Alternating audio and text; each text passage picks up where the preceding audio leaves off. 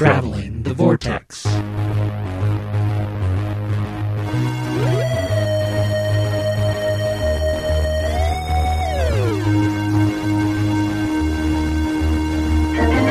All hail our robot explorers! It's space exploration made easy with the all-new Mechanoid, the ultimate multi-purpose robotic tool. Landing site needs cleaning? Send in the Mechanoids. Planetary surface needs terraforming? The Mechanoids can do it in half the time. City construction? Well, the Mechanoids can do that too. Now programmed with a new variety vocal package. Select the voice, sit back, and relax as the Mechanoid keeps you up to date with all what's happening in your new colony world. We've joined the Doctor as he travels the vortex and landed episode number 263. I'm Keith. I'm Sean. I'm Glenn. How are you enjoying your new robots? Well, mine's on the fritz, but uh, what else is new? Mine's off exploring. Mine locked me in a room and fed me bananas for a week. I had to burn the house down. Robot overlord, then. Well, then, should we move on to news? Our first bit of news is Doctor Who has made the shortlist for the drama category in the 2016 National Television Awards. Congratulations! So, on January 20th, the award show will take place. It is going up against Downton Abbey, which saw its final episode top the ratings on Christmas Day. Broadchurch and Is, Casualty. is Broadchurch still a uh, David Tennant vehicle? yeah, Is he still in that? he's he's it's coming back third for season, season. three, or it's just started season three. uh, th- the third season will be shown this year sometime. Coming back for season three. And Casualty is entering its 30th year on television. So, some steep competition. I've been that's- around. that's like their I've been ER. around all those thirty years, and I've never heard of Casualty. So It's started a large number of, uh, well, British actors in general, but Who Guests in particular. Is that right? It- it's it's just kind of one of those shows that you, you go and guest star on Casualty. Yeah, it's kind of like the ER. It's kind of, oh, it's kind of oh, like is ER. it a hospital? Yeah, it's a hospital or hospital drama. or maybe emergency over here would be a closer. Yeah. I, I assume Casualty doesn't necessarily.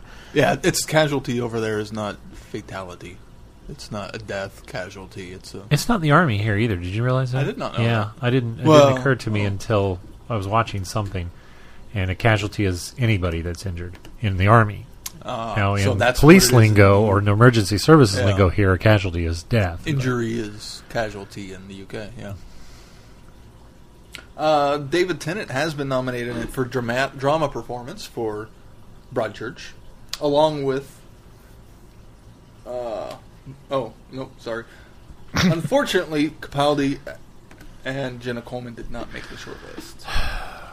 Boo. No other Who related people were nominated. Hobbit guy was Hobbit guy. a, a Hobbit guy. I thought you just said Hobbit guy. No, that, I, Hobbit I know who was. Martin Freeman is. Nothing for Sherlock. Oh wait, they've been off for like two years. So. oh wait, that's for next year because it didn't air until Excuse me. 2016. I think I have the hiccups. Oh goodness. Uh another bit of news. BBC America has confirmed that they will be co-producing the Doctor Who spin-off series Class, and it will air sometime in autumn 2016, both in the UK and the US. So we'll be able to see it here. Yes. And for those wondering, yes, we will be putting that on the on the schedule for review purposes. Um, I don't know yet if we'll tackle it like we do Who with a, a week to week, or if we'll just do a Probably do it more like Torchwood more like Torchwood or Sarah Jane, where we kind of lump the whole season together and give our impressions. because it's only of it. going to be eight episodes anyway. Yeah. So That's what we're leaning toward, but things change. Who knows? Glenn doesn't change. And tangentially related to BB to Doctor Who, Dirk Gently is getting a new. That's my water. That's your water. Is getting This a is new my water. series on BBC America. That's my water. No, that's your one. but it's not the Stephen Mangan BBC four series, so we're all sad about that. Boo. Boo. Maybe they'll bring Stephen Mangan back to play him, even though it's a new series. I'd, I'd be okay with that. I'd be all right with that. He was such a great Dirk Gently.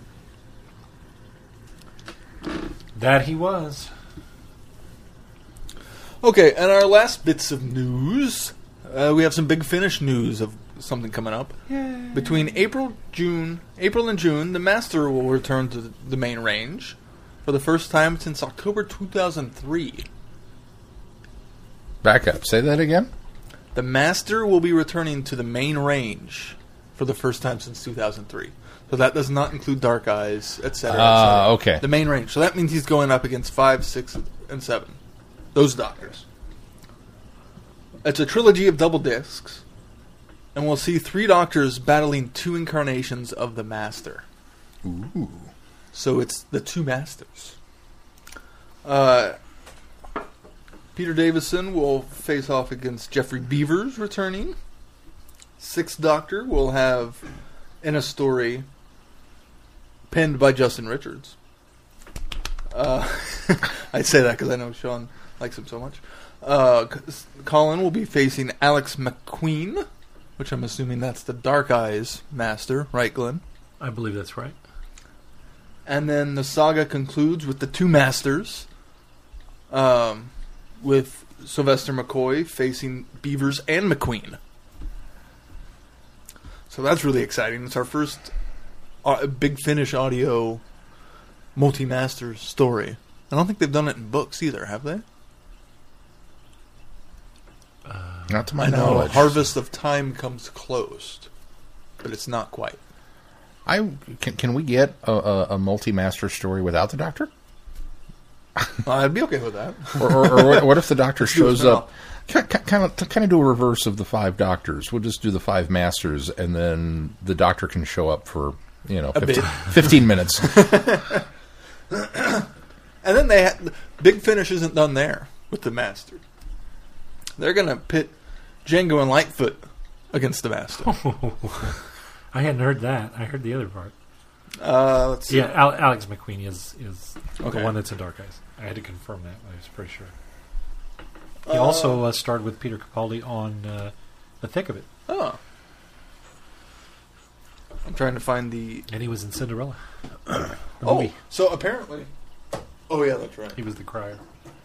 Uh, he had a very brief appearance at the very end of the tenth Doctor or the tenth box set for Jago and Litefoot, and will occur throughout the next run in se- season eleven. Very cool. Eleven seasons of Jago and Litefoot. That's insane. That is insane. It just seems like yesterday that they we were excited that there was a spin-off of it. I mean, it was, had already been out, but We discovered there was a spinoff. It was new to us. Although It's, like- seasons it's like could be four, episodes. four well, episodes yeah, a season. So a season, they, it could have started back when we were first doing this because I think they run two or three seasons in a year. So yeah, something like that. still, And there's going to be a twelfth season already announced for pre, and you can pre-order. we need to get on that. We're getting that's all running away from us. yeah, very quickly. Give us a reason to give talent, get Talons back on the Friday night Who uh, schedule, Sean. Woohoo! Oh, Uh-huh. Uh, and there's one other bit of news that we didn't talk about in advance, but I'm going to bring it up now. Uh, recently, I don't know if you, if anybody saw the post you can't extrapolate new news. on our Facebook page earlier this week. Um, Moffat has recently come out filling some quote unquote plot holes from uh, Heaven Sent. Did you guys read that article? Yeah. I did read that article. What do you guys think? Man, I'm, I'm satisfied, but I don't like when you do that. I thought there were When you things have to that come didn't out really need it. when you have to come out afterwards, it's like the placard in the uh, Planet of the Apes. Yeah. Tim Burton DVD. I was satisfied But with his yeah, I'm plot holes. satisfied. Yeah. They were kind of what I already assumed, anyways. yeah. Well, and the, the one No, because you told me you ran around the first time Well, naked. okay. I kind of that was he honestly, did explicitly say that he didn't run around naked. that that was the one I had a problem with. Actually, it was like He just put on some random dude's clothes. put on some. Well, where did those come from? I mean, now all of a sudden the whole thing starts to unravel. If you pull at that one, Well, Just running around naked is like, yeah, okay, whatever. no, because where did the soup come? Where did the food come? Where I mean, Well, he did it all the had to painting be at placed least. there. Yeah. which I- we all assumed he painted anyways. I don't have a problem with the clothes being there because there were other things just being there when he was there. I had a problem with the Time Lord set it up for him. The entire thing is a trap and a cage for him, so why wouldn't they put random stuff in there? If he might need those. right. I, I don't have a problem with the fact that there's stuff there. I have a problem with the fact that he picks up clothes that were clearly his before. At the first time that we see him. But it's So, not his first time. But it's not his first time through the loop. I know. Yeah. So how is that a problem? because I don't have a problem with it, except for they don't explain what happened the first time. That's what Okay, I'm saying. okay, I if see, it hadn't okay. been just his clothes, if it hadn't been his clothes, I wouldn't have had a question. If it had been some random clothes that he got from somewhere else, then I wouldn't have had that problem. But it's his clothes, so that ha- that makes you go to the okay. What happened on the first loop, Yeah. or before the loop started? Anyways, if you want to read the fuller details of what he said, it's also in the latest Doctor Who magazine, I believe, is where all this. That's where he answered from. the questions. Yeah. So go pick up the newest issue of Doctor Who ma- magazine and read all these plot holes being filled that don't need to be filled because you can assume your own answers. Woot. Woot. That's it for news. Shall we move on to feedback? Let's. Our feedback this week comes from Chris. He says, Hi, Glenn, Sean, and Keith. Hi, Chris. A belated Merry Christmas and a Happy New Year to you all. This is actually my third or fourth attempt over the past few months to send you guys feedback via the email us form on the website, but I rather suspect that for whatever reason you never actually got any of them. Therefore, I'm going to try emailing you directly instead of using the form and hope that you'll get it this time. We did, Chris. We apologize that we didn't get your previous ones. We don't know what happened. I have since tested the email us tab on the website and it worked, so I'm not sure what happened there. Uh, but we will make sure we keep a closer eye out for any emails that might be slipping through the cracks. We're going to assume that Keith dropped the ball. Once again, my name is Chris, and I'm a lifelong Whovian and a huge sci-fi fan in general.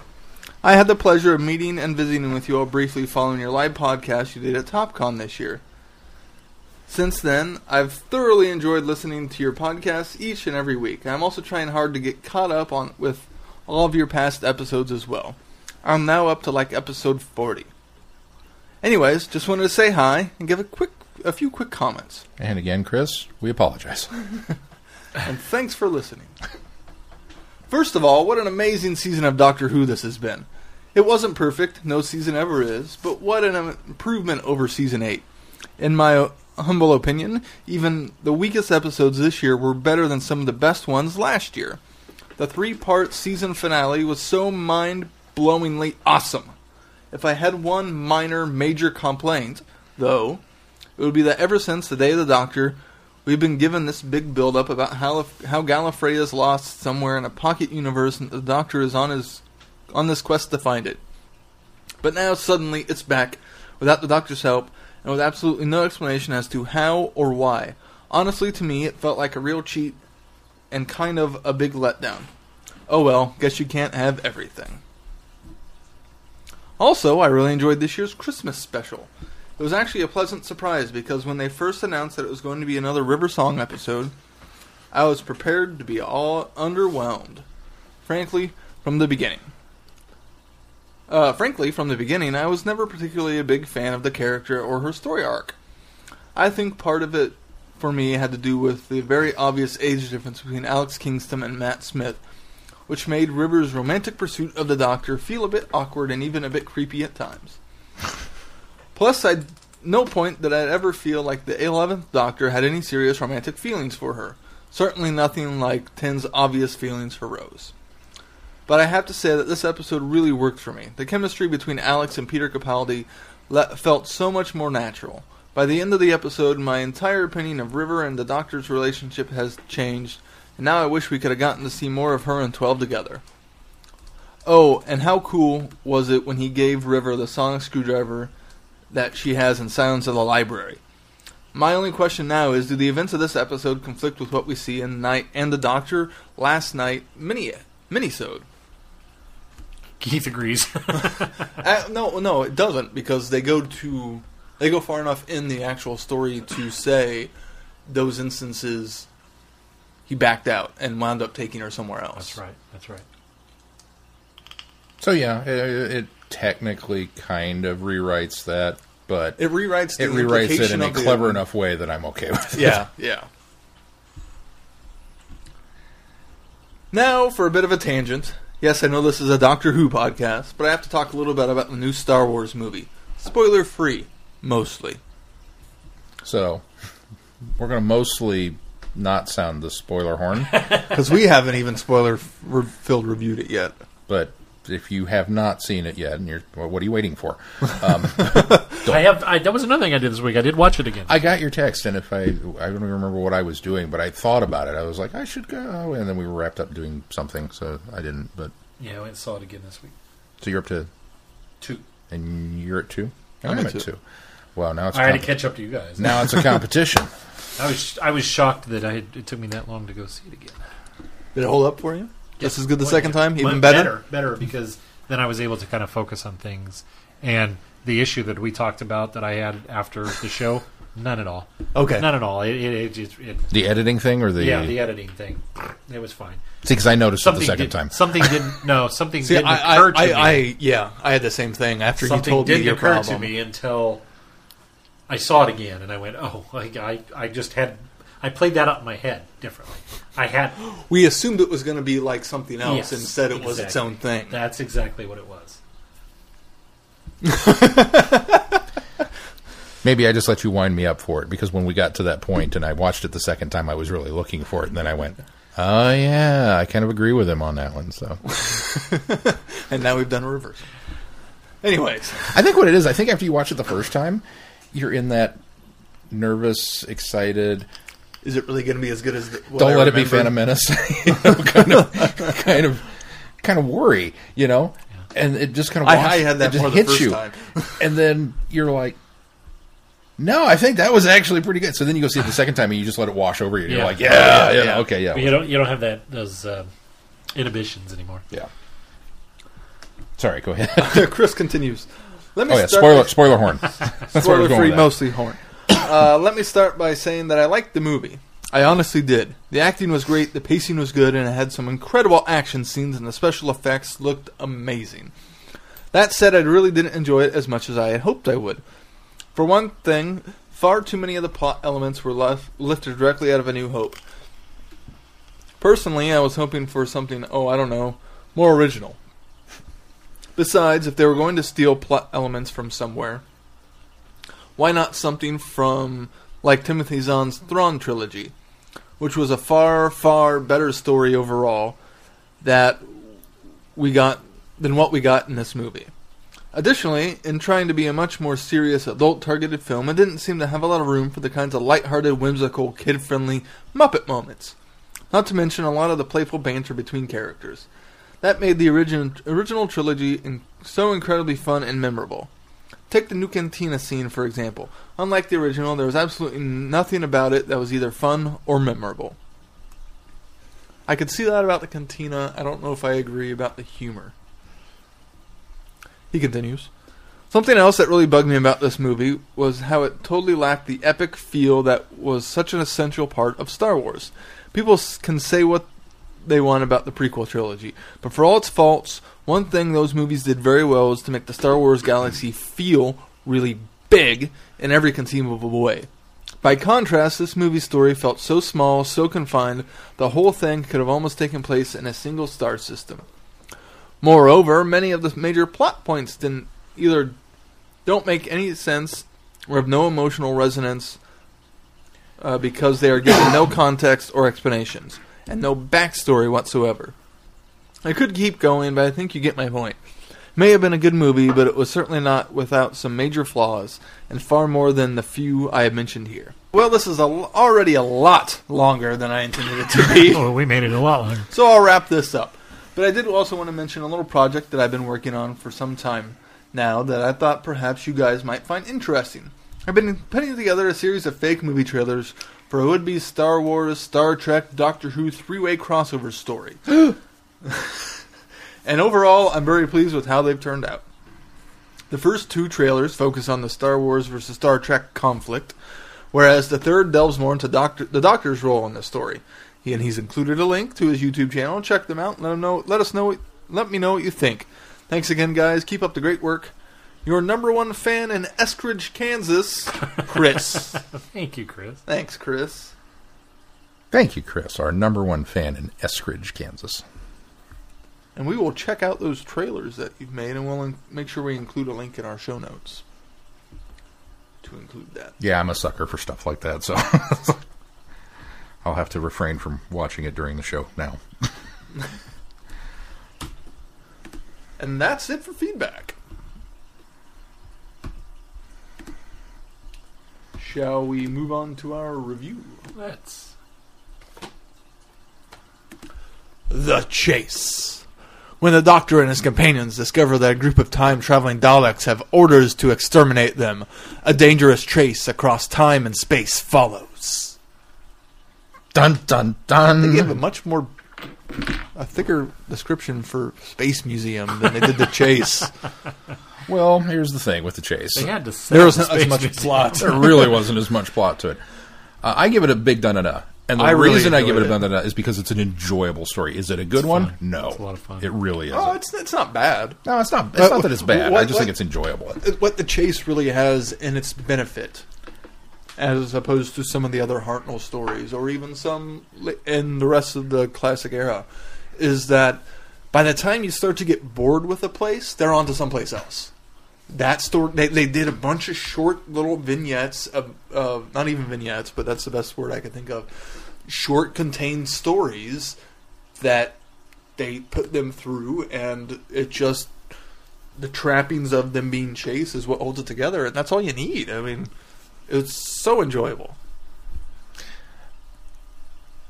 Yes, I, d- I Even- don't even disagree with the that. start where it's the beginning, and they're looking at the space-time telegraph, or not the or the space-time visualizer, and looking up things, and then sunbathing on the planet. It, the, chemistry between them is so enjoyable, and then the plot kind of starts to slowly start going.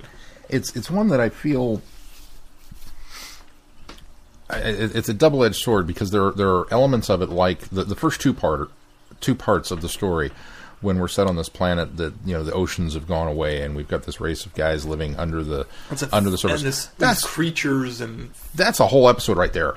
You could do a whole episode with that that has nothing to do with the Daleks and the, the being chased. It has nothing to do with it. They just landed on the planet and this happened. There's a part of me that would have liked to have seen that story, but the Daleks have to come in and muck it all up and go. No, But no, I- we've got to. So I- we kind of leave all that dangling because the, ch- there Well, to it could have been a it. it could have been a two parter, maybe a four parter. I, you know, it doesn't have to be all six. Well, but- but, e- even I think two is enough. I think Yeah. two is all you need for that story arc. and, and, and, and I'd have been fine. I don't with think that. four would have extended it. And Quite- we get two pretty much. Quite frankly, I'm glad we only get two with that one because that's my least favorite of the story arcs that we get throughout this, and I don't know that you could do much more than with it, other than the fact that I wanted a little bit to know a little bit more of the backstory of what happened to the planet, but that was it.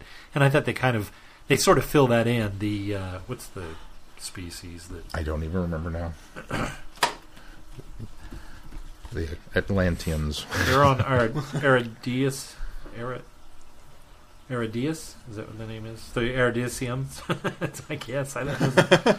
Anyway, Sure. um, Our apologies to the indigenous peoples of this planet. yeah. I think they said, that, oh, it's the Iridians. That's right. Iridians. The Iridians. And uh, I, the Iridians were very uninteresting to me, and they were very, very cowardly, and they, they reminded me a little of the Sensorites, a little bit, just in the the idea that they have these elders that kind of do, I mean they're very prim- they're like a primitive tribe, and I kind of think they they serve their function in these two uh, episodes because they find our weary travelers and they want to help them, and then they get over.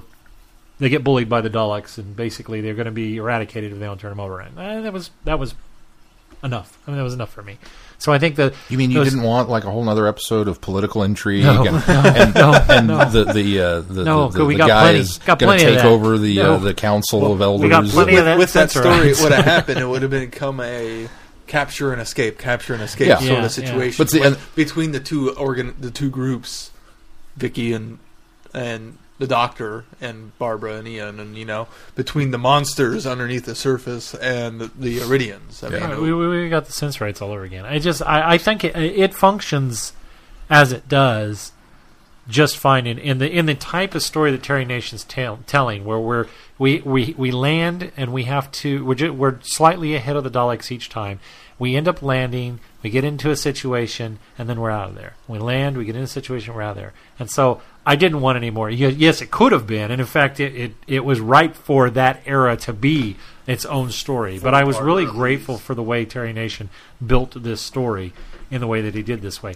It reminds me very much, and you- we you guys haven't seen or, or done anything with Dalek's Master Plan, but that was kind of the idea that Terry had with Dalek's Master Plan was it was So it, it- it- this is really the chase again is what it is. This is the second chase because the Daleks are chasing Steven and and uh, uh, well Katarina for a while and then and then eventually Sara Kingdom, and so it's that same concept that he, that's a much larger story arc because I think that's twelve that episodes is 12 yeah. parts. and or 12 parts and so it's it's a it's a much bigger scope but he kind of comes back and does the same thing and i think that's why i like Doubles these length. two because we don't have you know terry nation's first story was seven parts and it was it was One part was whole crossing the gap. it was a really dry, long, dragged out. So Terry got the he got it right when he started. I mean, even even Daleks Invasion Earth is is kind of a lengthy it is long story, It's and there's six more or action seven. and there's more things going It's- on. it's better but he paced. he No, it's learned ten. Not that ten. if he's going to do these long pieces, that he's going to make him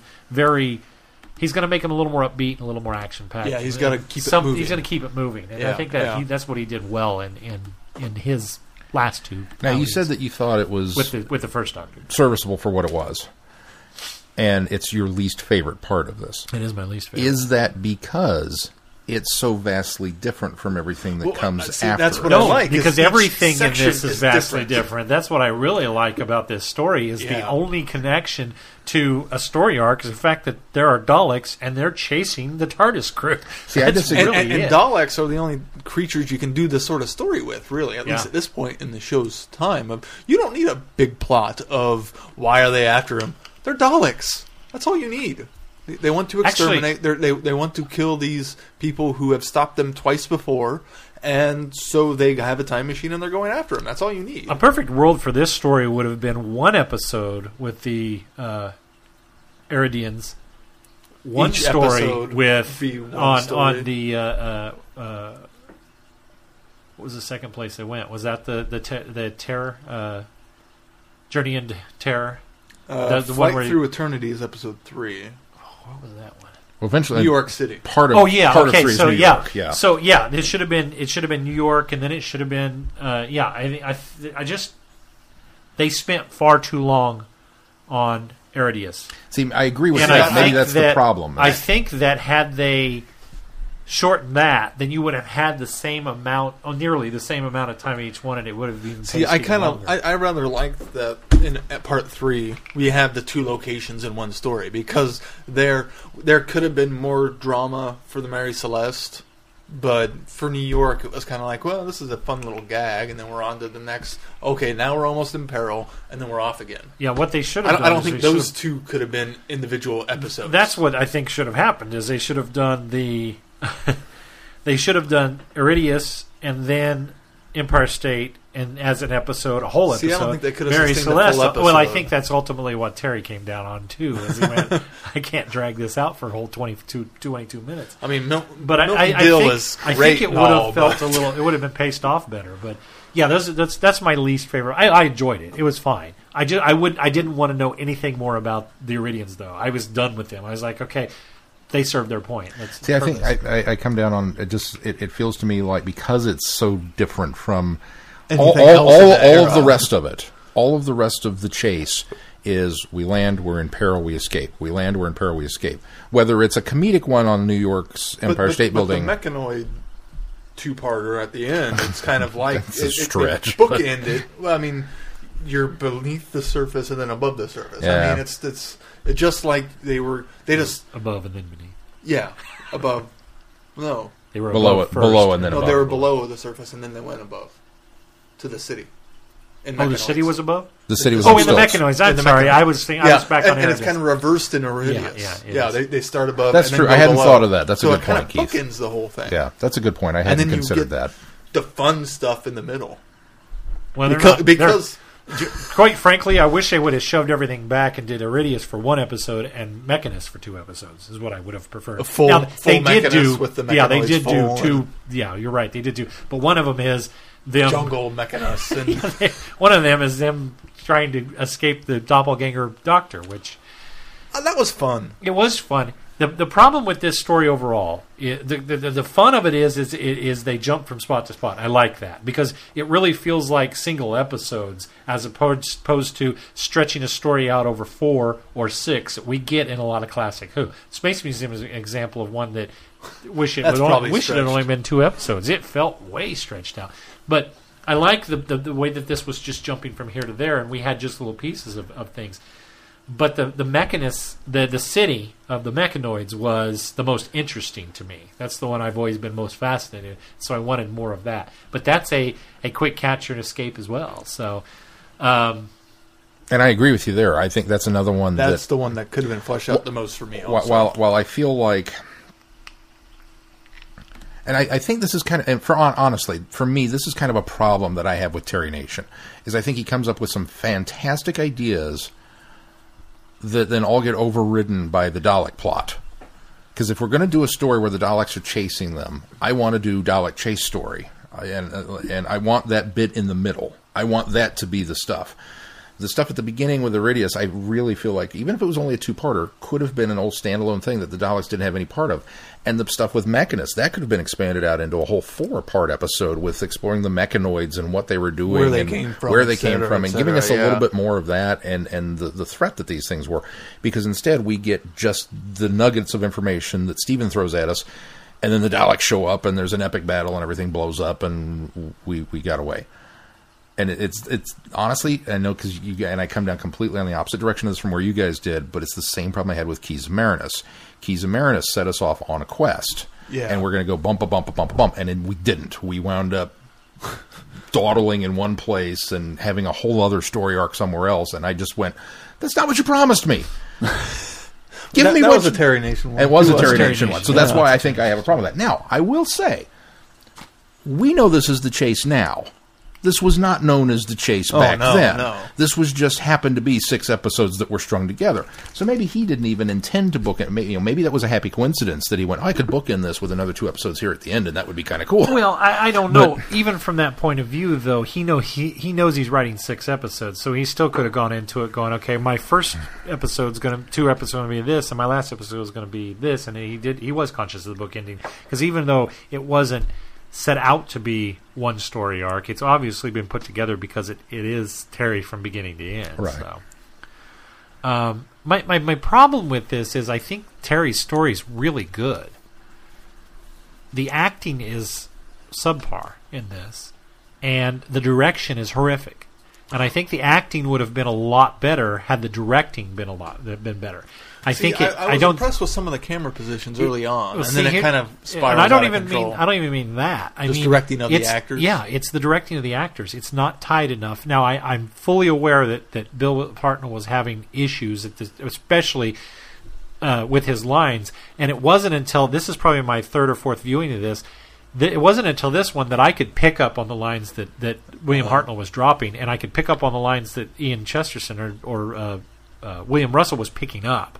It was real obvious that oh, that line was supposed to be uh, uh, William Hartnell's, and and William Russell ended up picking it up and, and just going with it. And fortunately, Hartnell being such a good thespian that he is, he played along with it and Yeah. would just fill it in because he, he he was aware that he just he forgot that line or he didn't finish a, a, a sentence, and so you know Ian picks it up. And nowhere is that more painfully obvious than the one scene at the beginning of the Funhouse episode where they're discussing what to do. Yeah. And everybody kind of pauses for a minute.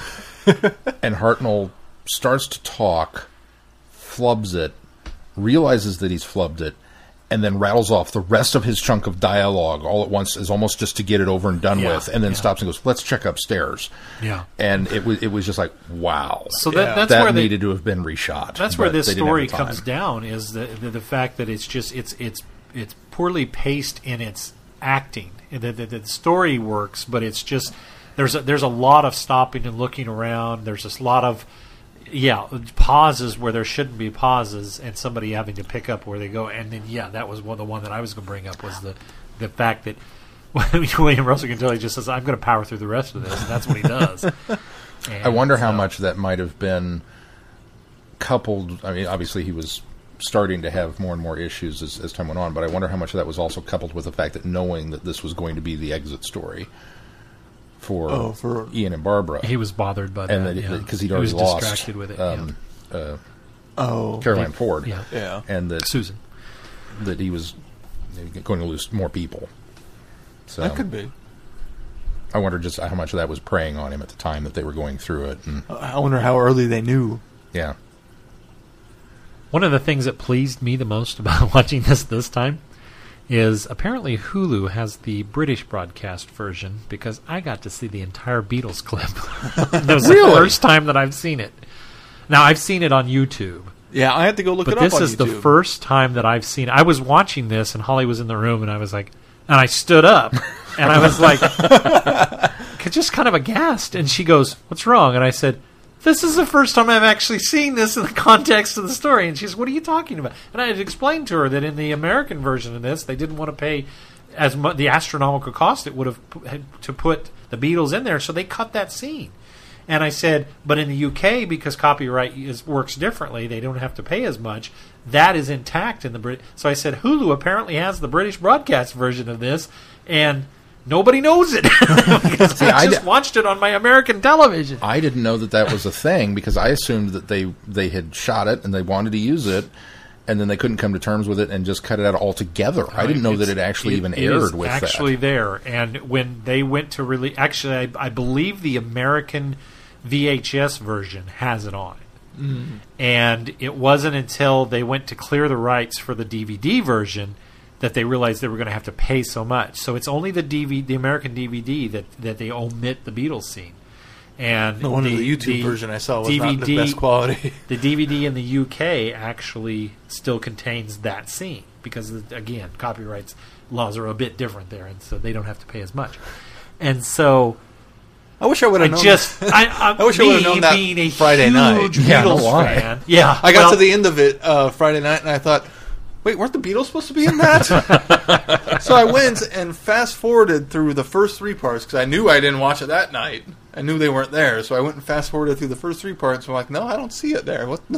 It's I had in to go the- look it up online. when they're looking through Yeah. the uh, time TV. That's when that comes up. Um, Yeah, way, way to invent a television set, but make it bigger with a smaller screen. This is, what is it? It's a TV.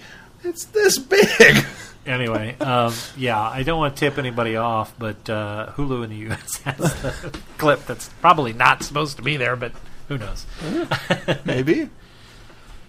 How was the quality on it? I'm Quite pleased with that. Look great. Look, it's just, Well, just, the as, UK version, just they- as good as. If they've released it Well, on this- DVD in the I'm UK, sure they, they I'm probably sure they remastered vid it. fired that and remastered it and everything, so it's Because I think I've only seen the great. the grainy YouTube or I think I- I, owned this one on VHS, It's which is probably where I caught it. the So- one on YouTube has probably been lifted from the It looked- VHS version. Yeah, yeah, I think so. well, that's an interesting. So, side note. I We'll was a field trip. on- very, very look that up. pleased to stand up and go, "What? it's all there." I'd never seen it context to the story. It was yeah, So is it is it a replacement segment then, or is it additional? It's additional, right? It's It's, addition- the end of the whole thing from the thought, from the impression I got from well the YouTube clip in I saw. in the I can't remember They're because I haven't seen landing the at the end American of the- version. Version it's right after the. Uh, it's right after the Elizabeth the First The segment, Shakespeare. Shakespeare. Shakespeare. and Because that's the last video segment in the American version. then think they so, yeah. see. Well, Well, then they no, they, land. they see something else. Oh, they see the Daleks. No, well, Vicki sees the Daleks. Oh, that is after Or uh, they- uh, Barbara. Barbara sees the Daleks. After She they goes back land in, yeah. already. yeah, after they've already landed. So there, they were originally each one got to choose something to look at, and Vicki chose to be the Beatles. Yeah, so it's it's not even that it's um, so it's just that we have a shorter version. Of Yeah, it. it was Yeah, it's yeah, the just first shorter. episode's That's shorter. my thought was too. Had I been watching along with Friday Night Who, I'd You have would've gotten behind off, you guys because I have been watching the Hulu copy. Interesting. Having nitpicked that, I enjoy the chase parts of this. I- Well, and the- even, even talking about Hartnell and the Funhouse part, that entire story was so much fun of them being terrified in a Scooby Doo type mansion, and then find out it's literally a funhouse of a haunted house attraction was so great. although- I know why it and was Daleks- closed though, because that Frankenstein monster uh, animatronic was just a little too violent. Uh, I mean, if it was picking wan- kids up and slamming them on the ground like it was doing upstairs those the the Daleks, then yeah, we're probably. Of course, the kids probably weren't shooting at it, but um, had it picked any kids or adults and slammed them down on the ground, that's probably why it's closed. It makes you wonder what these attractions were built out of. that they were able to withstand a Dalek death ray. And Well, not melt. I mean, Dracula just came out and back and Does out it and back, and that say was more. and the and the and the uh, the the phantom woman on the stairs too that Yeah. does the yell and then yeah, the ghost. yeah, um, but w- it doesn't say anywhere on that sign what year it is, right? No, it and doesn't. they never allude to what year It it just is. says it costs ten So, dollars to get in. I have to say that it might be in the future when things are a little more impermeable. or the Dalek death rays aren't as powerful as we think. well, it makes me wonder if the, has the to be a Dalek death rays are. monster Well, my first thought was maybe the Dalek death rays are only uh, set to organic. well effective on organic. Yeah. But you have to throw that out once the mechanoid uh, battle happens because Maybe- they blow the heck out of the mechanoids. So Here's a here's a bit of retconning for you of because of their encounter with the Frankenstein monster, they adjust their weapons so they for organic, can. and it doesn't affect the mechanics. Yeah, and so then they tweak it so it will affect mechanics when they meet the mechanoids later in the story. Okay, works for me. I'm sold. You can explain anything away. Almost. That whole bit I really loved. That was probably one of my favorite parts, aside from New York and Morton Dill. Morton Dill from Alabama. Yeah. what I meant was, what year is it? They have different years. Different years in London. what what year is it in Alabama?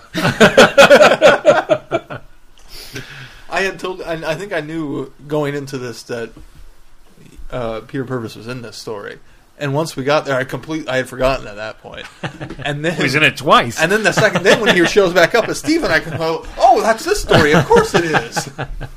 It was so cool to see that after talking to him Yeah. at Time Eddie, Yeah. and and just he was such a hoot in this, and and deserving, I think, of a little place in history for surviving the encounter with the dog after laughing at one. You know, that he survived his encounter with the dog. He wasn't just blasted into the ether. And I don't know if you saw on, on Friday. I, I have I have a petition now that we need to start for Steven Moffat. We we need to get Peter Purves to come back in New Who as Morton Dill. His present age. I wish we had asked him to do a Morton Dill impression We for should us. have. I wonder if he can still do it. But but he, he he has spent the last you know fifty years in an asylum. he's been locked up, and he's now convinced himself that what he saw was in fact a hallucination. He all the doctors are right, and they're releasing him. And he comes out the stairs, and he stands there for a minute, gets a good breath of fresh air, and looks across the street, and the TARDIS dematerializes. And he turns around and goes back inside. Make a great little That's it. Uh, like minisode. that Oh, you yeah. put on Yeah. stuff. That'd be hilarious. just, just that's it. Oh, Morton. I like I like I like when Doctor Who explains mysterious events in history as well. So Oh, the, yeah, the so Mary the Mary Celeste, Celeste was is nice. brilliant because for people that don't know, the Marie Celeste was found. It's an American sailing ship that was found by a Canadian crew deserted, and the lifeboat was gone. And it was missing one sail, I believe. And uh, the the captain's wife and child were on board. And I love that this goes so far to explain that that's what happened to the crew of this ship was they were chased off by Daleks. What did you think of the um, Dalek humor that was peppered throughout this? The the um, oh, the one Dalek emerging from the sand coughing, and uh, the the really bad. Uh, what's the word I want to use? Gritchiness of the the one Dalek who was in command, is kind of barking orders. The other ones, you know, we're going to go do this, and everybody just kind of stood there for a minute. And he's like, "All right, go ahead, go, do it," and everyone's like, "Oh, okay." And then the one that was gurgling and stuttering, like, yeah, we had a stuttering Dalek. I had never noticed that until this until this viewing. No wonder you guys are losing. Sometimes Daleks forget their lines too. It just maybe it was a bad clone batch. Uh, yeah, I just I, I the Marinus the, the the city on Marinus, the elevated city with the mechanoid or not Marinus, mech, Mechanus with the, with the uh, mechanoids has always been one of my favorite pieces of this story, and just it's Well, and it would have been so fascinating to see how the jungle underneath played into the city, like exploring that kind of dynamic a little bit more of the mechanoids up here and the organic below, and the conflict almost between them. They could have fleshed that out more. I think. yeah. well, and at what point does now this, this is I'm going to kind of tip my hand a little bit toward the adversary part of the archive of this show, but at what point did the mechanoids who were sent down here to terraform the planet go, "Wow, killer fungus. We're just going to leave the lights on and we're going to build a city on stilts." okay. Yeah. We're not going to actually terraform anything. We're just going to build a city on stilts. It doesn't look like it doesn't it, it doesn't look it looks indigenous to the planet. It's this was not built by mechanoids. No, yeah, yeah. no, no. They probably kicked whoever was living there out and We took over the guy. treehouse. Well, Because- don't you don't you sort of get the impression though from just the dialogue in this story that the well they sent, did they send the mechanoids ahead of Yeah. the crew? See, I get the impression. Oh yeah, you're right. yeah. So there was no crew. It was when Steven's crew went to find out what was going on. That and he crashed. But I mean, it's still it just it, it, it's because I one of the things that I always appreciate is is when the production and we- we've talked fairly highly about Doctor Who production values in, in, in as opposed to some circles. One of the things that I always appreciate is when you're doing a science fiction thing and you take that production logic step with okay, if the alien's going to look like this, the city should look like this. You know, you, you don't just put a, a, a rectangular doorway in because they're trapezoid looking beings. So you make trapezoid looking doorways. Stuff like that makes sense to me. Uh, Skaro in the Daleks, with the fact that the doors scroll open and they're all kind of. You'd have to wedge a Dalek sideways through the door, but it's the same shape. Yeah. That makes sense to me in a certain.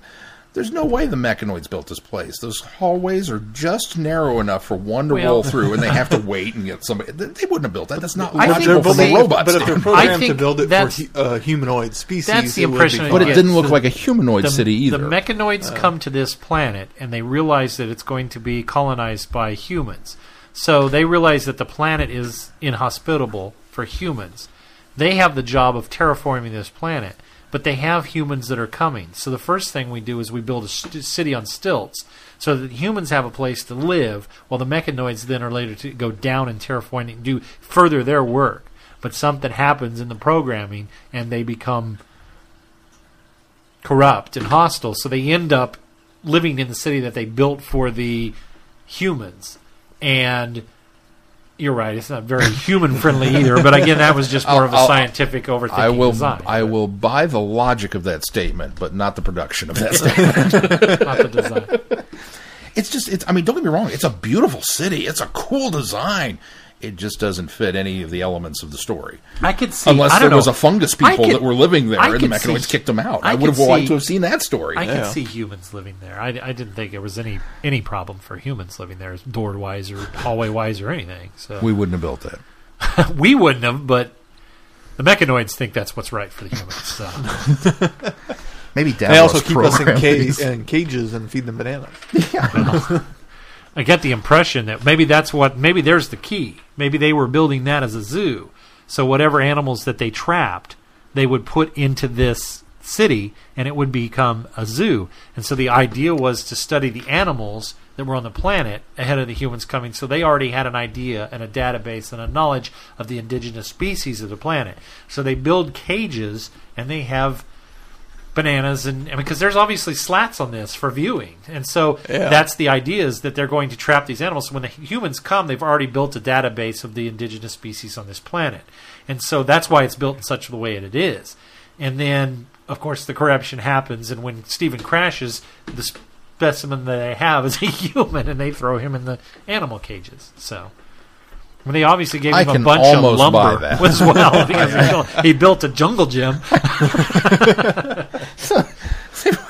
Or they thought they were going to have apes in that. And I can't decide different if kind of ape. I can't decide if Steven is the best kind of, of companion to pick up at this moment or the worst.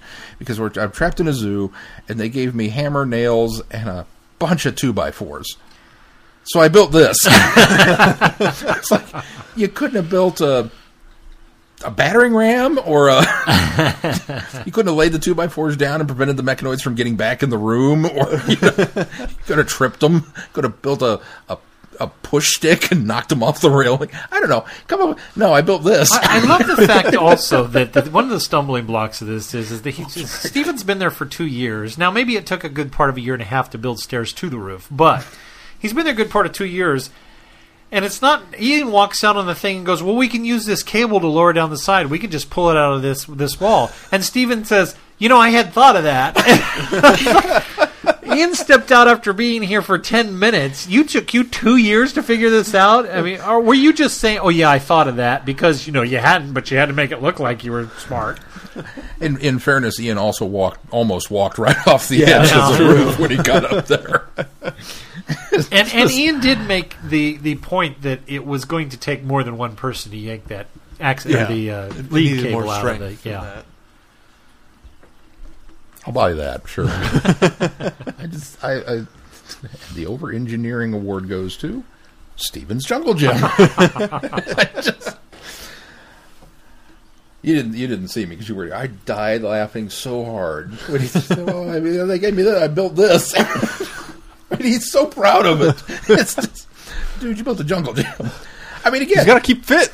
if the if the kids come over, I want to be able to point to something in the backyard and go, "I built this." You know? I would be justifiably proud of that too. I'm not knocking it because if I were to knock it together, it would not look that grandiose or grand, and I'd I probably didn't been. think his looked all that grandiose. Well, or anything. it it, it like was- something I'd put together. It was sturdy. yeah. Well, I'll say that because you know if I'd climbed up to the roof, it would have fallen apart, and I'd still be up there. Sean, if it's any consolation, I would have climbed up anything that you built. Case in point. But yeah, I oh, man, I laughed so hard at that.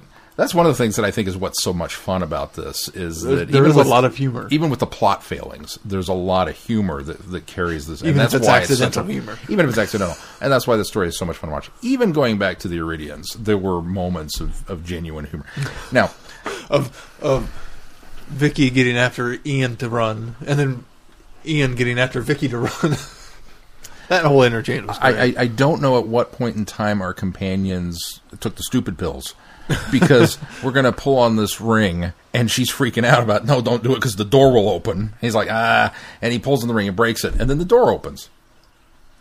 Well, let's go downside let's go, downstairs like without even talking about it. It's just like ooh and she helps her down and then he climbs it's like you guys never watched the show? There's something bad in the basement. Don't go down there. Ian should know long enough. He's I lived the show. Uh, Vicki, least- I can least- forgive. She's still new to this. Ian Well- should know better. At least Barbara didn't touch any seeds. Take that a step further. When the doctor in the in the uh, funhouse, when the doctor and Ian are upstairs and he they unveil the lab and the doctor's headed down the stairs, Ian even hesitates. Is like, no, I don't think we should go down there. So at that point, he realizes it's not good to go down into a room you don't know where you're going. But then they go then the downstairs. doctor turns right the around. The doctor and goes. Oh, the best is when the monster st- sets up, and the doctor doesn't even say anything. He, He just turns goes around and back up the flees.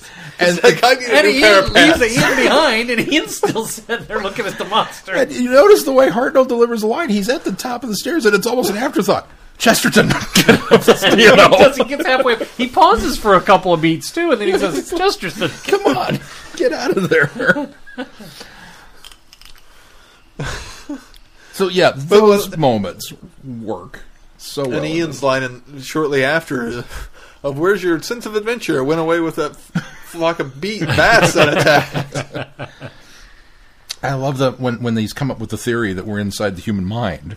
and what a high-minded idea!" Yeah. Yeah. And you're thinking the first time you see this, Oh, yeah. you're thinking, "Oh wow, we're doing another like mind robber type I thing." where it's tweeted like, that. like, oh wow, you know what does? Is this a line where of are fiction? we? What's going on? Yeah, Yeah. what is going on here? And then, well, because even no, they hadn't even They hadn't done they it hadn't yet. even engaged the uh, the uh, celestial toy maker at this point, which is a Mm-hmm. little bit of a kind of a high-minded idea as well.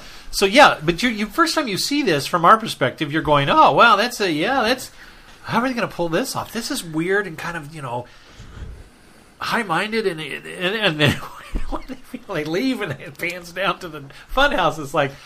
Oh, what was so great was Which makes more watching. sense because the dogs, I don't think, could be there if well, it it's was. it's funny because it's just after they have the conversation of being in the mine and being safe. They Daleks can't come here, and they cut Yeah. away to that The open Daleks room, and the up. Daleks show up, and then you're going. The Daleks have figured out how to get into the human mind. it's so great watching the Twitter reactions because everybody's tweeting along and having a good time, and then all of a sudden we let into the fun house and everybody goes silent for about five minutes, and then Keith's like, "Please tell me they're in the land of fiction." and right after that, Herbert- I am Dracula. Oh, come on. right after it just that opened the floodgates, and everybody was like. What is going on here? So I'm Scooby. It's I wish I had been there. I had the benefit of because I've seen this one before, but it's been so long. So when we broke last week and officially ended after part three, I confess I didn't stop. I kind of rolled on a little bit, and I wound up watching almost all of part four before I finally gave up and said, "Okay, I got to get some sleep because I work tomorrow."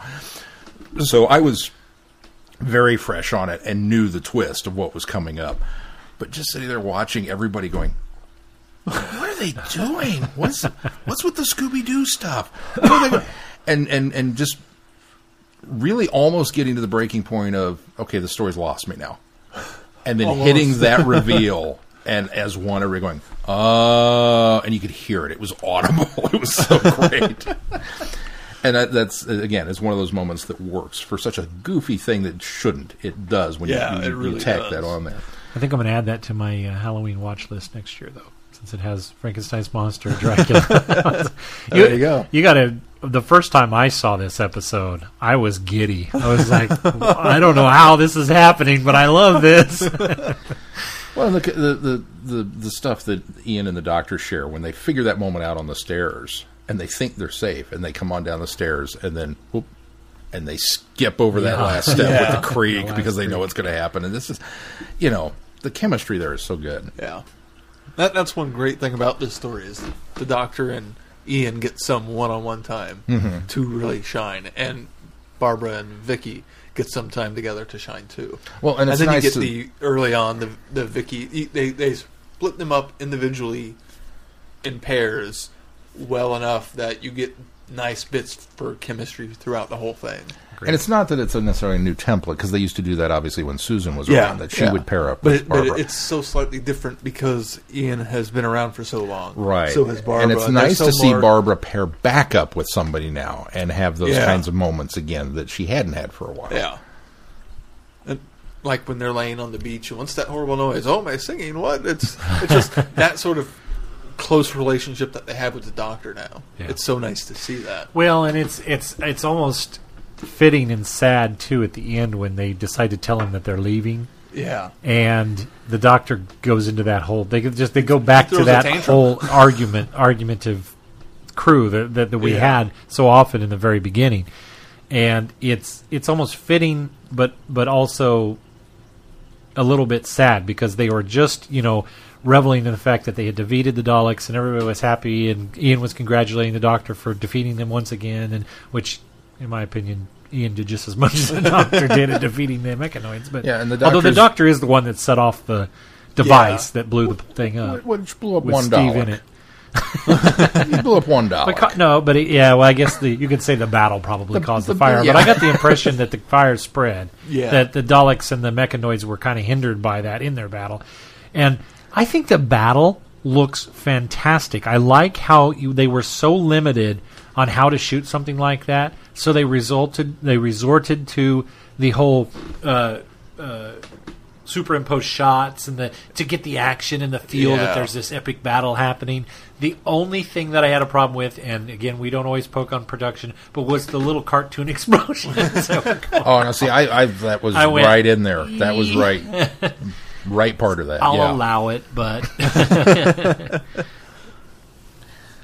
I, I, I liked Ian and Barbara's departure. what do The- you think of the, the, the still frame montage at the end of that? It was a bit different, but it felt very much that time.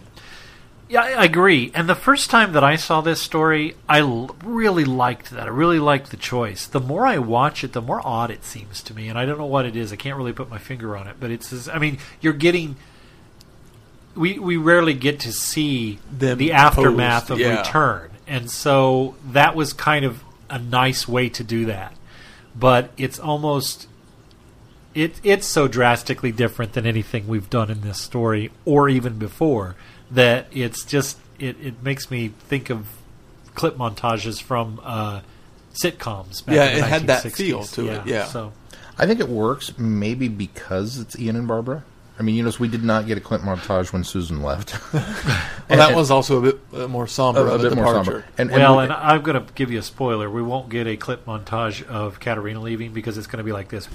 and that'll be the only clip you get. One and clip. people that are listening to this couldn't see what I just did, but you can imagine. Um, and well, and then of course all of the rest of the companions that go. It's it, like you said, it's very rare that we kind of get to find out the, this their, their travels with the Doctor are over. You're now off the show, so it, to some extent we don't care about you any longer. Or sometimes like, no, no, you don't even get a goodbye. yeah, you're your off camera. He's completely off screen.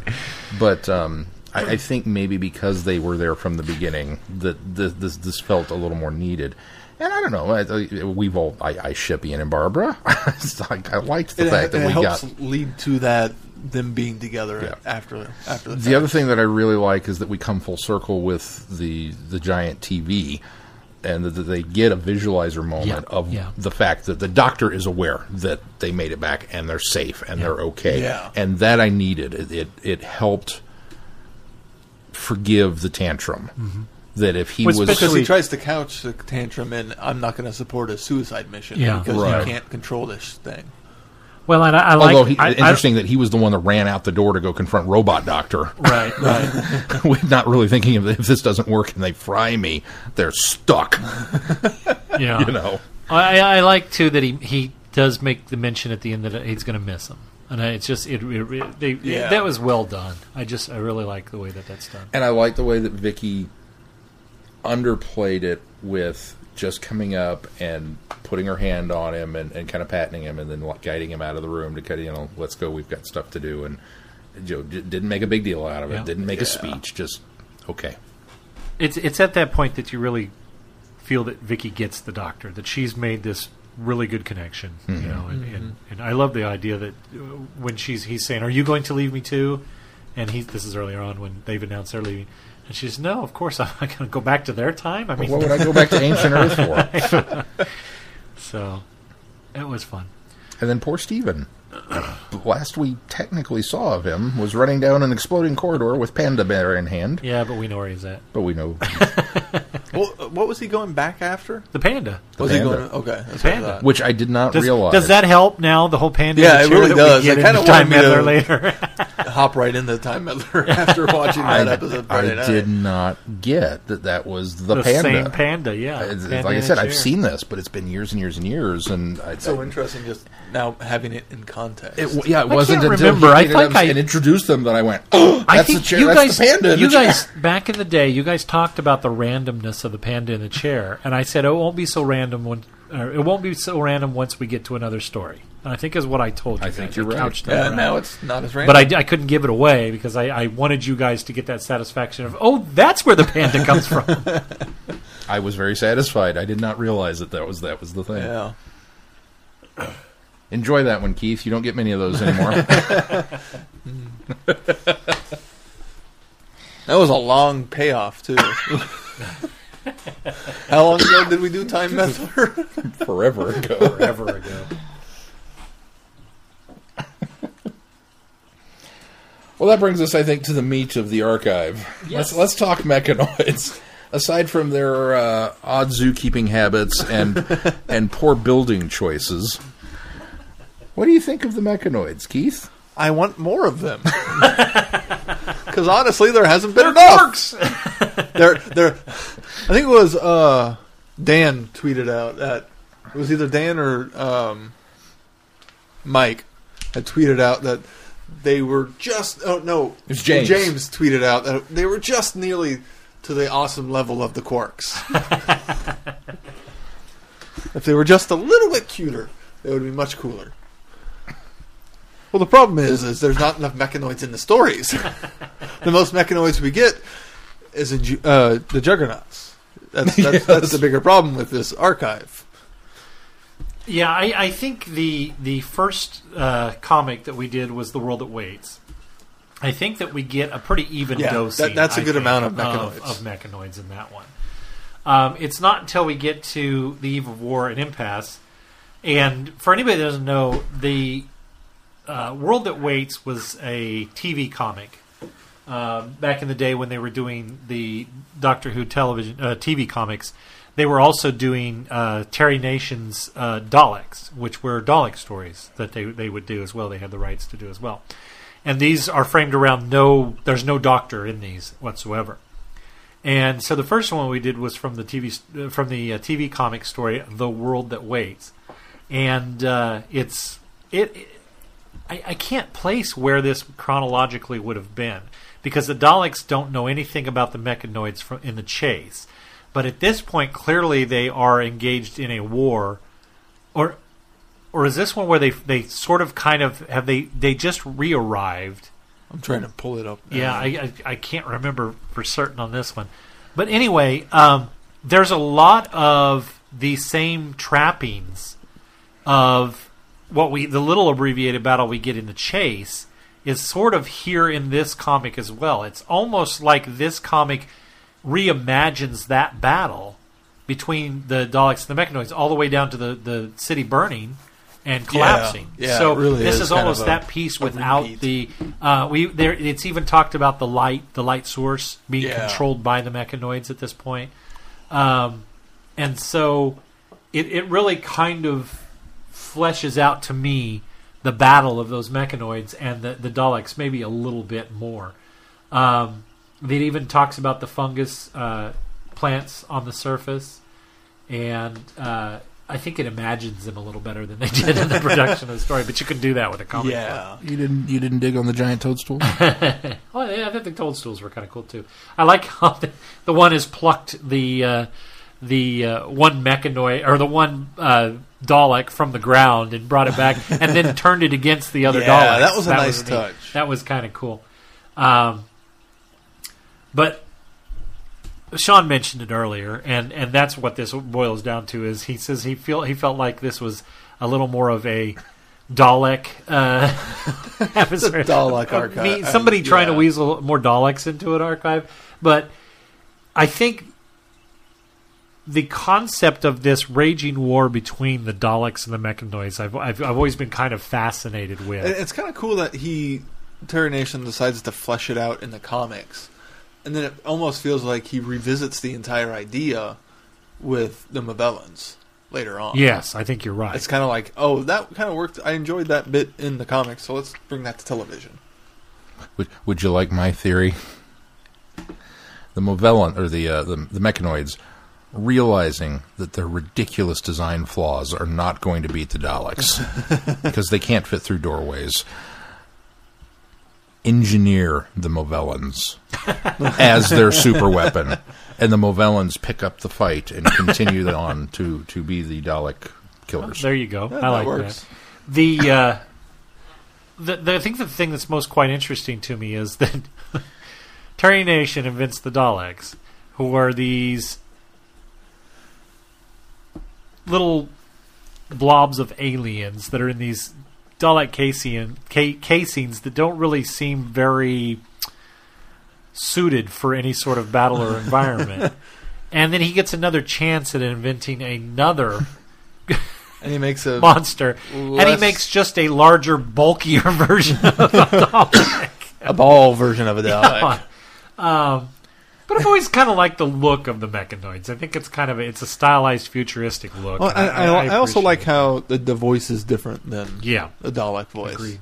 And I did anybody when they were reading these comics hear the Dalek voices when the Daleks Oh, yeah, talk, the- and the the, mechanoid voices The when font the is yeah, yeah. so great. I, you had to read it a little faster to get through it, but the, I, I, I, I imagined that the mechanoids read or spoke these lines much slower than they do Yeah. read in the comic book as well, because they say a lot more in the uh, in this.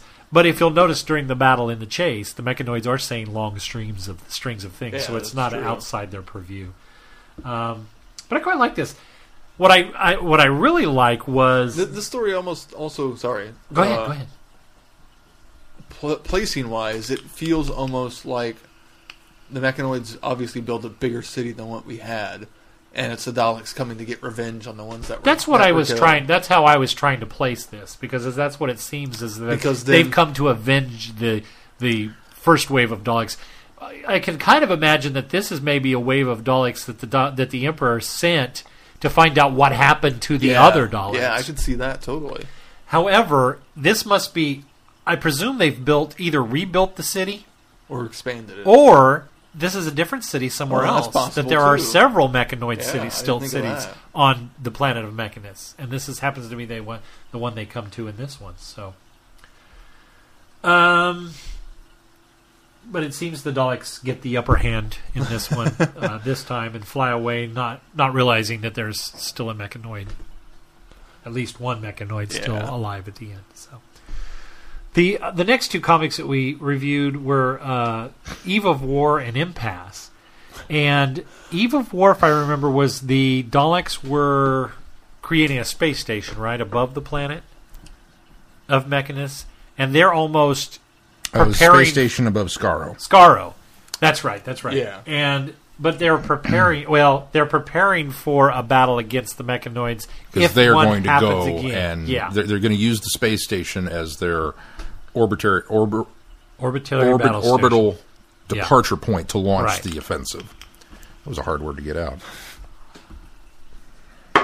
And the Mechanoids um, kind of have the upper hand without the Daleks knowing it. The Mechanoids have sent a scout battle ship ahead to Skaro, and they're bringing the, the battle to Skaro, Yeah. uh, unbeknownst to the Daleks. And I thought it was interesting that it's revisited the idea in a different way of taking over, using the, the mind cloud uh, stuff in order to Oh, yeah. cloud the Daleks' uh, sense of what's going on and making it appear that the Daleks are his enemy and using kind of I really like subterfuge that in- aspect, yeah. within the uh, uh, station in order to basically use a Dalek to fight other Daleks. Yeah. Yeah. And of course, the Emperor Dalek figures this out.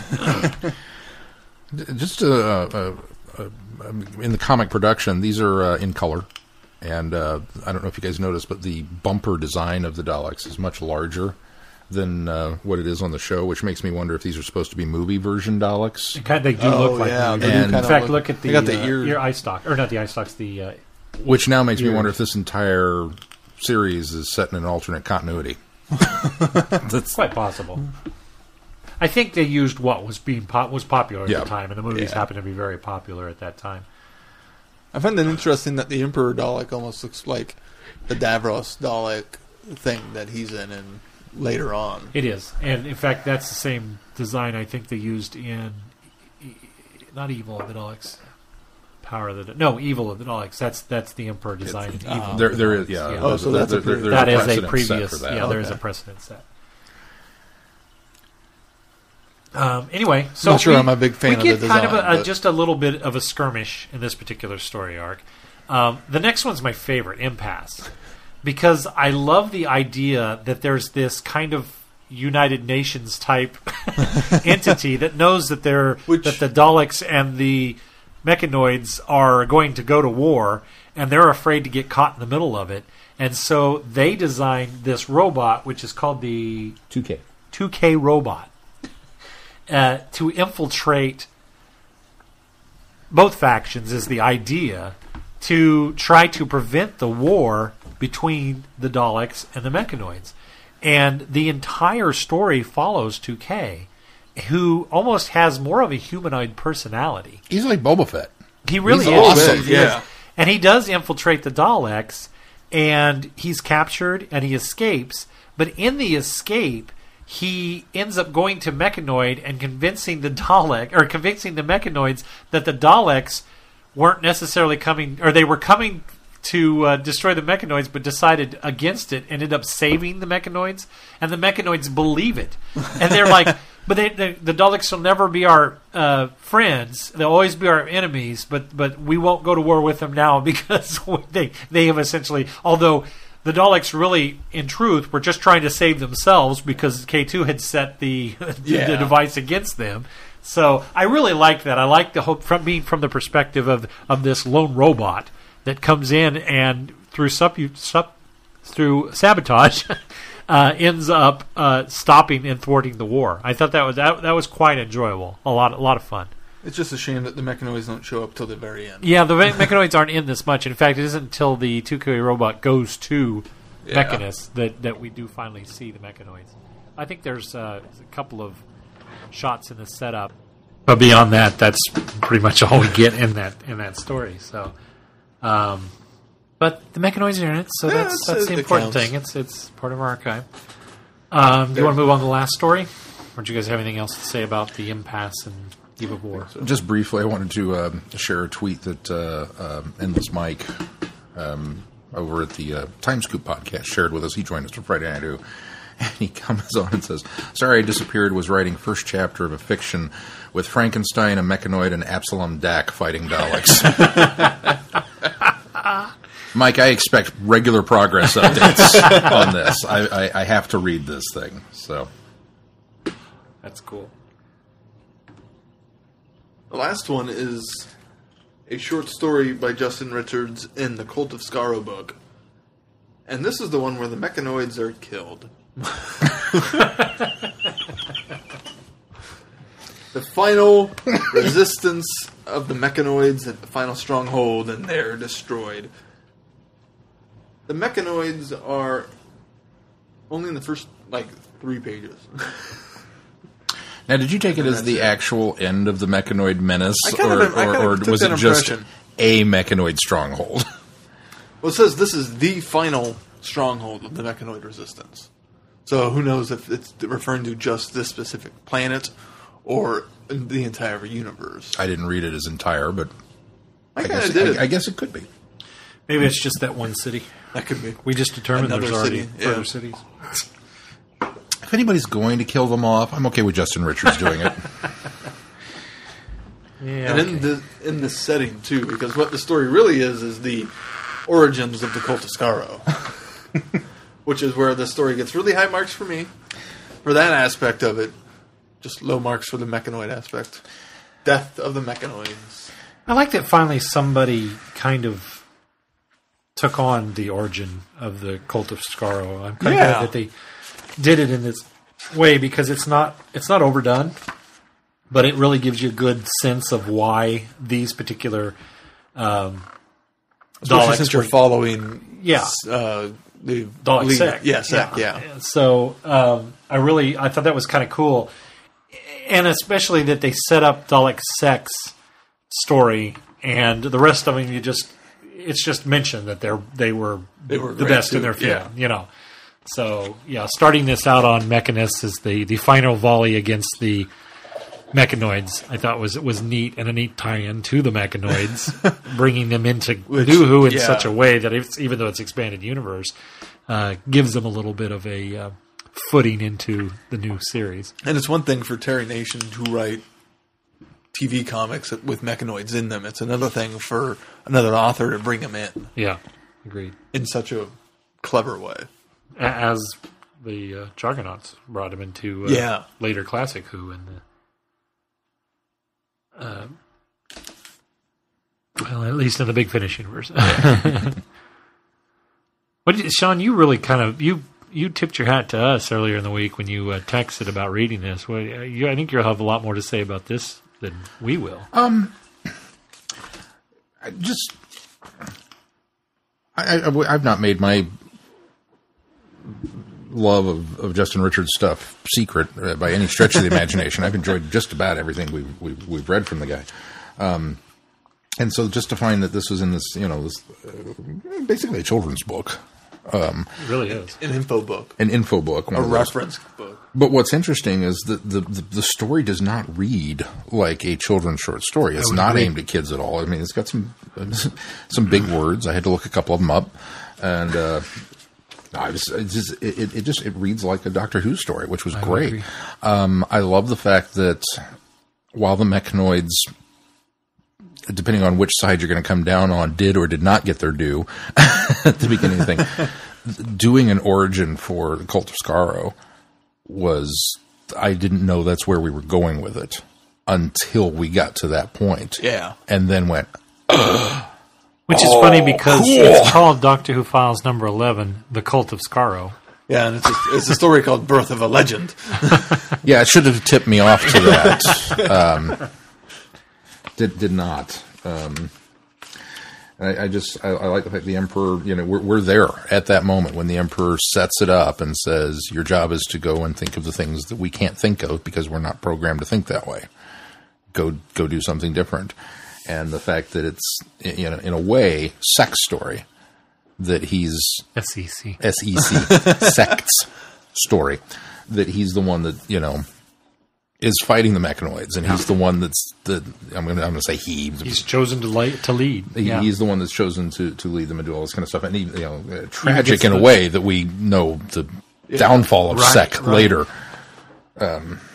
Well, they even go to explain the, the idea of the black casing, which we hadn't seen since the classic series. Yeah. The Black Dalek being the commander or leader of, of particular uh, groups of of uh, Daleks. So, yeah, I quite I quite enjoyed this. It was that was a neat little treat. But um, yeah, no, it was just it, it was. I read this one first I did too. and wished I had read it last. Yes, me too. Because it was the perfect cherry on top yeah. of that whole thing, especially ending. If, as Keith points out, maybe this is in fact If it's the end. the of it. end of the mechanoid uh, menace. Uh, until Davros, being Davros, brings them back. it's it's funny too reading the stories that that we read it you kind of when you're when you're reading a story about two Doctor Who monsters or villains essentially pitted against each other you sort of have to now obviously I'm going to come down and root for the Daleks but it's sides, it's the yeah. Daleks story and they're really written in a way that you with the I think maybe that's why I like the uh, 2K robot so much is because it takes you out of having to pick one of the sides to root for. It it gives you a middle ground in order to for somebody a hero in the story. But it's interesting when you read the other stories, you're you have to pick a side, and I I personally went with the Daleks because number one I'm like them, and number two you're more familiar with them. Yeah. And so, but the mechanoids, you almost, I mean, the, the Dalek, when you think about it, the Daleks came from kind of in a nefarious beginning and start, and they're almost more of a threat than the mechanoids are from the whole perspective of everything. Because while the mechanoids kind of lost their way based on their programming, they originally came from Earth. They were designed by the humans to be helping ro- helper robots the Daleks were built as war machines, but you find yourself tanks. you find yourself being on the side of the Daleks when you're reading these stories. So it's kind of an interesting dichotomy there. If we're going to go to the extent that you know, if if if if this batch of mechanoids um, on Mechanus that that wound up kind of going off reservation and became the foundation because they're self-replicating and self-repairing and all this kind of stuff, and th- this was where all future mechanoid interactions come from. This group that we get at the end of the chase. I am surprised that it took them so long.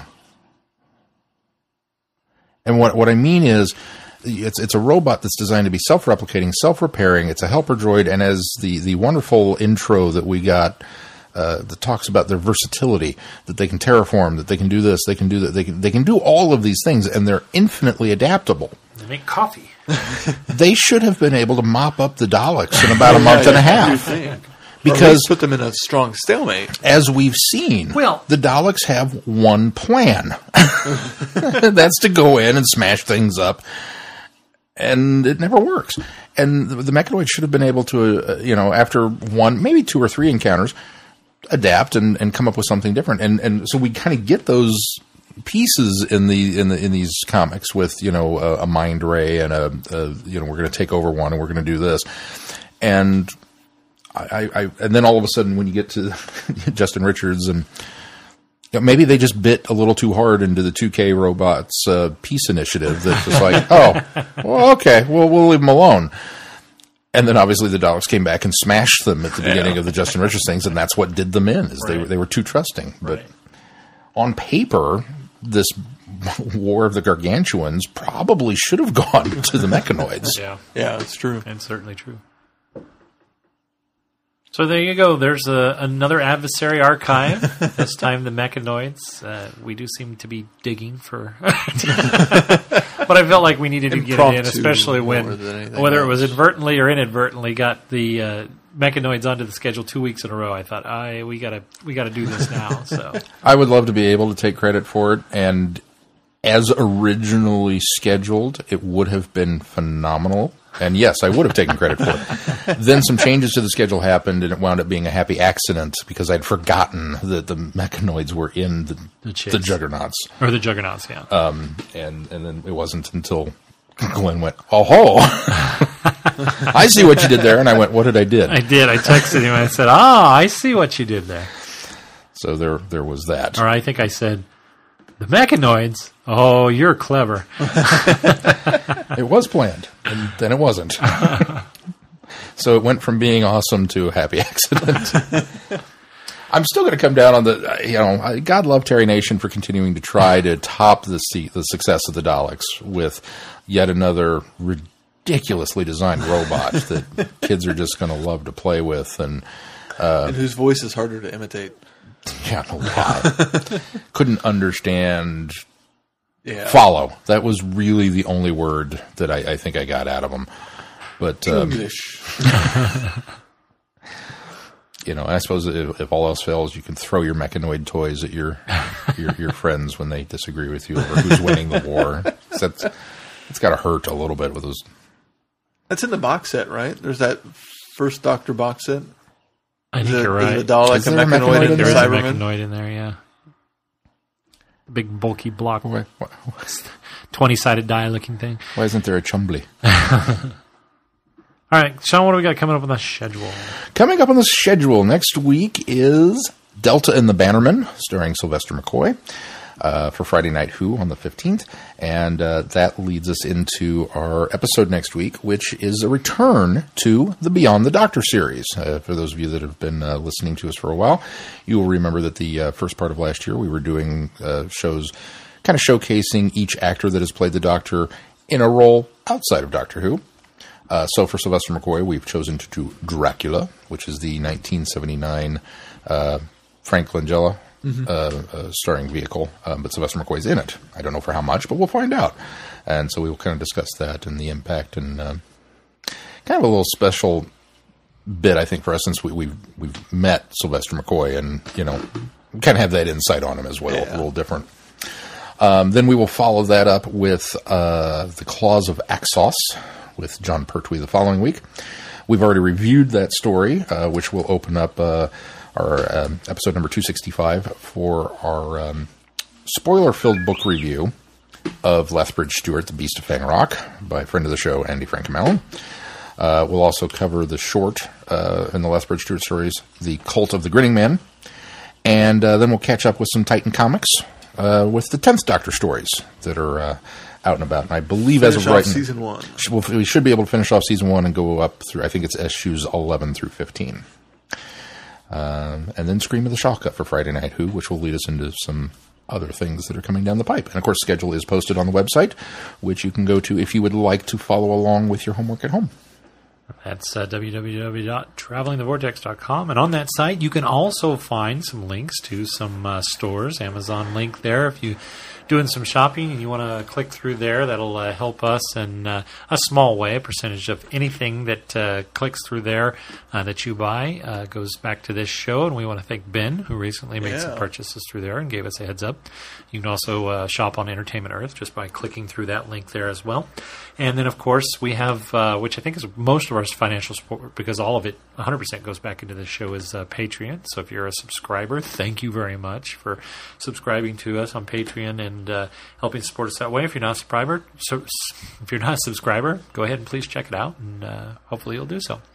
We're also on the various forms of social media, which include We are on Facebook, Traveling the Vortex, Twitter at Travel Vortex. Uh, we have the Goodreads Book Club, uh, Traveling the Vortex. Just search that on Goodreads. Uh, Google Plus, other various forms of social media, and of course, if you want to send us feedback, you can send it to feedback at Traveling the Vortex, or like Chris did, or you can hop on the website and fill out the form, and it should come to us. we believe it's working. Yes. All right, is there anything else that we need to touch on? Um, just a note in regards to the book club, I went out and picked up my copy of Legends of Ashildr, which is the January book uh, for the Traveling Vortex Book Club. So I will be uh, jumping on that uh, momentarily now that I have finished my reading assignments for this week that did not feature the mechanoids for our mechanoid archive. I read uh, the first story. In that. Got a whole bunch of Daleks for our mechanoid archive. There was Daleks in the first story of Ashildr too, so Oh, really? good luck. no, there's not. Picking up a theme here, Glenn. All right, if that's going to do it for this week. Until next week, I'm Glenn. I'm Sean. I'm Keith. Cheers. Good night, everybody. Be seeing you. Thanks, Thanks for for listening. listening. And that. I was late. You have been listening to Traveling the Vortex. Doctor Who and all of its associated programs are owned and trademarked by the BBC. No infringement is intended or implied.